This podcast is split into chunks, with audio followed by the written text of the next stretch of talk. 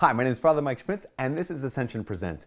Now, um, I've got this Bible. This is a Bible that I've had for a number of years now, and I just was reflecting on the different ways that I've read the Bible over the over the years, um, and I think that almost every person who is introduced to the Scriptures, the the Old Testament, New Testament, the Hebrew Scriptures, and the Christian Scriptures, uh, from a young age, kind of go through these things you might call like the ages of Bible reading. The first age, typically, this is just people I know and this is myself is like the uh, like the story age. Basically, it's the it's a book filled with a bunch of interesting stories. There's Adam and Eve. There's Noah. There's the story of Samson. There's the story of like here's the the virgin birth. Here's when angel Gabriel came to Mary. Here's the shepherds in the field. All those kinds of things.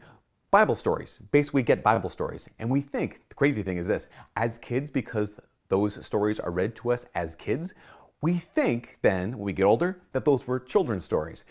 But when you actually read the Bible, you're like, wait a second, whoa, those are, that's the chi- children's story that they told me where there's some like serious stuff going on in there. And so one of the things we realize is, okay, it's not just a book of children's stories. We have to go through that phase to the next phase. Now, the next phase I went through was I thought the Bible was a book of inspirational quotes. So if I was ever kind of like just really, really wanting some inspiration or really wanting some kind of like, I just want to, you know, shot to the heart of like grace or something like this, I'm going to flip open the Bible and I'm going to read something from this and it's going to lift my spirit. It's going to inspire me.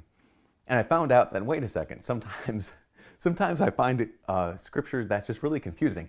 I go to the Bible and I'm actually not like inspired this still, still happens to me as an adult, as a, as a priest. Like sometimes I'll go to the scriptures and be like, oh, yeah, I mean, no, I know that one. I've read this before. I mean, I might have read it once or twice already.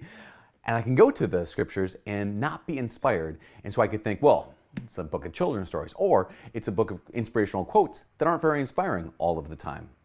And I can discard it. So sometimes we move on to the third age of Bible reading, which is reading the Bible like an answer book. Like, okay, I don't just need inspiration now.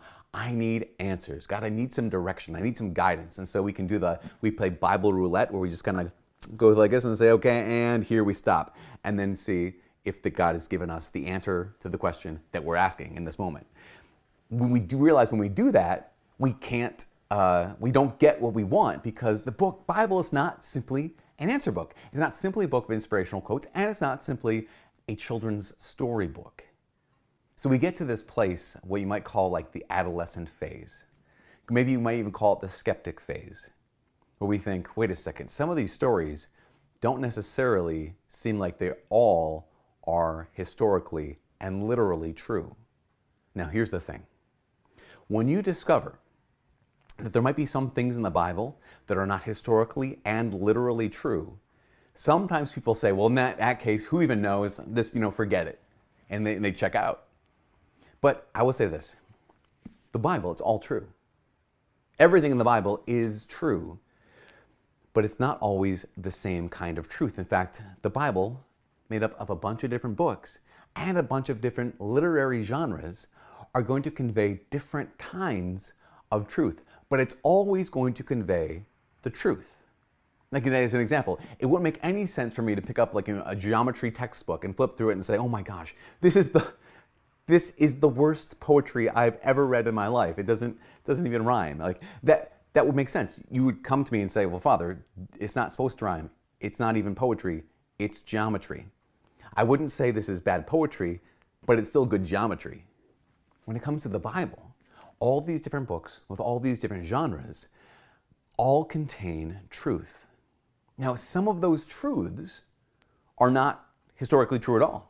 For example, Jesus tells a parable. Maybe it's the parable of the Good Samaritan. Here's a man traveling from Jerusalem to Jericho, and he gets assaulted by robbers, and these three people pass by, and the third person helps him out. Like, Jesus isn't teaching that as something that historically happened. He's teaching that as a truth, though. Who is the neighbor? But there are some things that are historically true. Um, for example, creation, the creation story, that's historically true. At one point in eternity, God started time and he made everything. That's historically true. Now, it's not necessarily historically and literally true. It says seven days in chapter one. It doesn't say seven days in chapter two. That's a whole nother story. Actually, literally, it's a whole nother story. if you really re- realize that reading chapter 1 and chapter 2 of Genesis, there are two different stories of creation, you realize both of them are true. They're not necessarily historically and literally true, but it's all true. So what do we what do we come up with? Well, how do we read the Bible like an adult? We realize that God used human authors to write the sacred scriptures. So if you ask the question, who wrote the Gospel of Matthew? You would say, Matthew. If I asked it again, who wrote the Gospel of Matthew? You would say, the Holy Spirit.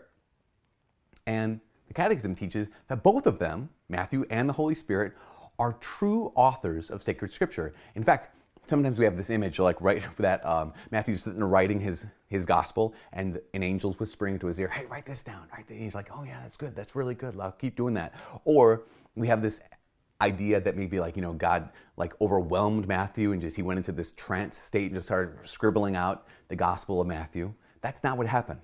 What we believe as Catholic Christians is this: that Matthew wrote the Gospel of Matthew as Matt, as Matthew, as a Jewish man who spent a number of years as a tax collector, a number of years living with Jesus, a number of years living with the Holy Spirit after Jesus to a particular group of people. And he wrote as Matthew with his style of writing, with his knowledge and his lack of knowledge, but that God used Matthew in such a way that God was able to communicate those things and only those things that he wanted to communicate for the sake of our salvation.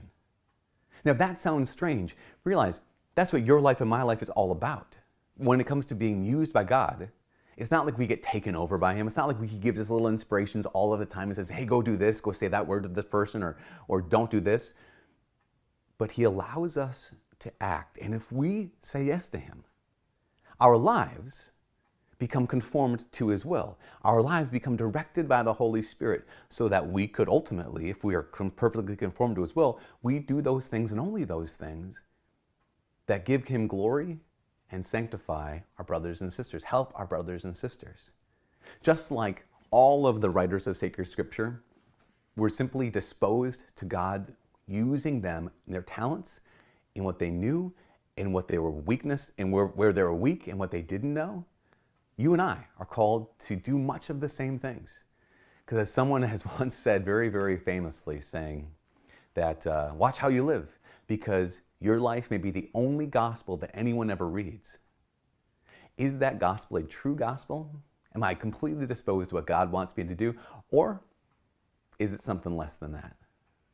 Now, all of us are called to go through those different ages of the gospel, and I still, uh, ages of Bible reading, I still read the Bible for the stories. I love them. I still get inspiration out of the Bible. I still get answers out of the Bible, and I still get direction out of the Bible. But ultimately, what I get out of the Bible is I get the Word. I get Him. And I get to know the Father's heart. It's all true. You can believe it all. We also use our brains when we read because someone used their brain when they wrote it. From all of us here at Ascension Presents, my name is Father Mike. God bless.